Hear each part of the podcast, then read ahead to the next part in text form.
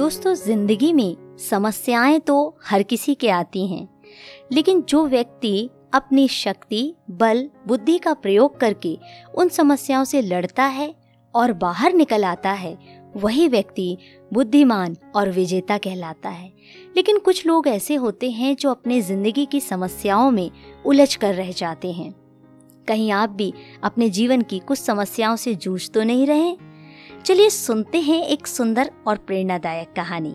जी हाँ दोस्तों, मैं हूँ मोनिका, आपकी दोस्त। लेकर आती हूँ आपके लिए प्रतिदिन सुंदर और प्रेरणादायक कहानी। एक किसान था। वह एक बड़े से खेत में खेती किया करता था। उस खेत के बीचों बीच पत्थर का एक हिस्सा ज़मीन से ऊपर निकला हुआ था जिससे ठोकर खाकर वह कई बार गिर चुका था। और ना जाने कितनी ही बार उससे टकराकर उसके खेती के औज़ार भी टूट चुके थे। रोज़ाना की तरह आज भी वह सुबह सुबह खेती करने पहुँचा, पर जो सालों साल से होता आ रहा था, एक बार फिर से वही हुआ।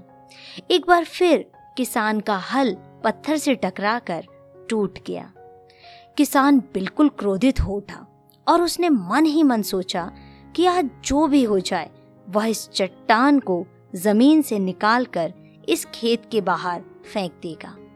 वह तुरंत भागा और गाँव से चार पाँच लोगों को बुला लाया और सभी को लेकर वह उस पत्थर के पास पहुँचा। किसान बोला, मित्रों, ये देखो, ज़मीन से निकले चट्टान के इस हिस्से ने मेरा बहुत नुकसान किया है और आज हम सभी को मिलकर इसे जड़ से निकालना है और खेत के बाहर फेंक देना है।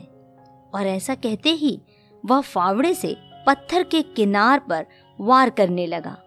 पर ये क्या? अभी उसने एक दो बार ही मारा था कि पूरा का पूरा पत्थर ज़मीन से बाहर निकल आया।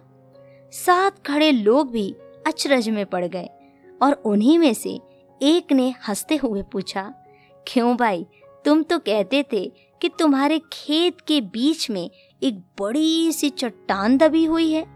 पर यह तो एक मामूली सा पत्थर निकला। किसान भी आश्चर्य में पड़ गया। सालों से जिसे वह एक भारी भरकम चट्टान समझ रहा था, दरअसल बस वो एक छोटा सा पत्थर था। उसे पछतावा हुआ कि काश उसने पहले ही इसे निकालने का प्रयास किया होता तो ना तो उसका इतना नुकसान होता और ना ही दोस्तों के सामने उसका मज़ाक बनता। फ्रेंड्स इस किसान की तरह ही हम भी कई बार ज़िंदगी में आने वाली छोटी छोटी बाधाओं को बहुत बड़ा समझ लेते हैं और उनसे निपटने की बजाय तकलीफ़ उठाते रहते हैं। ज़रूरत इस बात की है कि हम बिना समय गवाए उन मुसीबतों से लड़ें और जब हम ऐसा करेंगे तो कुछ ही समय में चट्टान सी दिखने वाली समस्या एक छोटे से पत्थर के समान दिखने लगेगी, जिसे हम आसानी से ठोकर मारकर आगे बढ़ सकते हैं।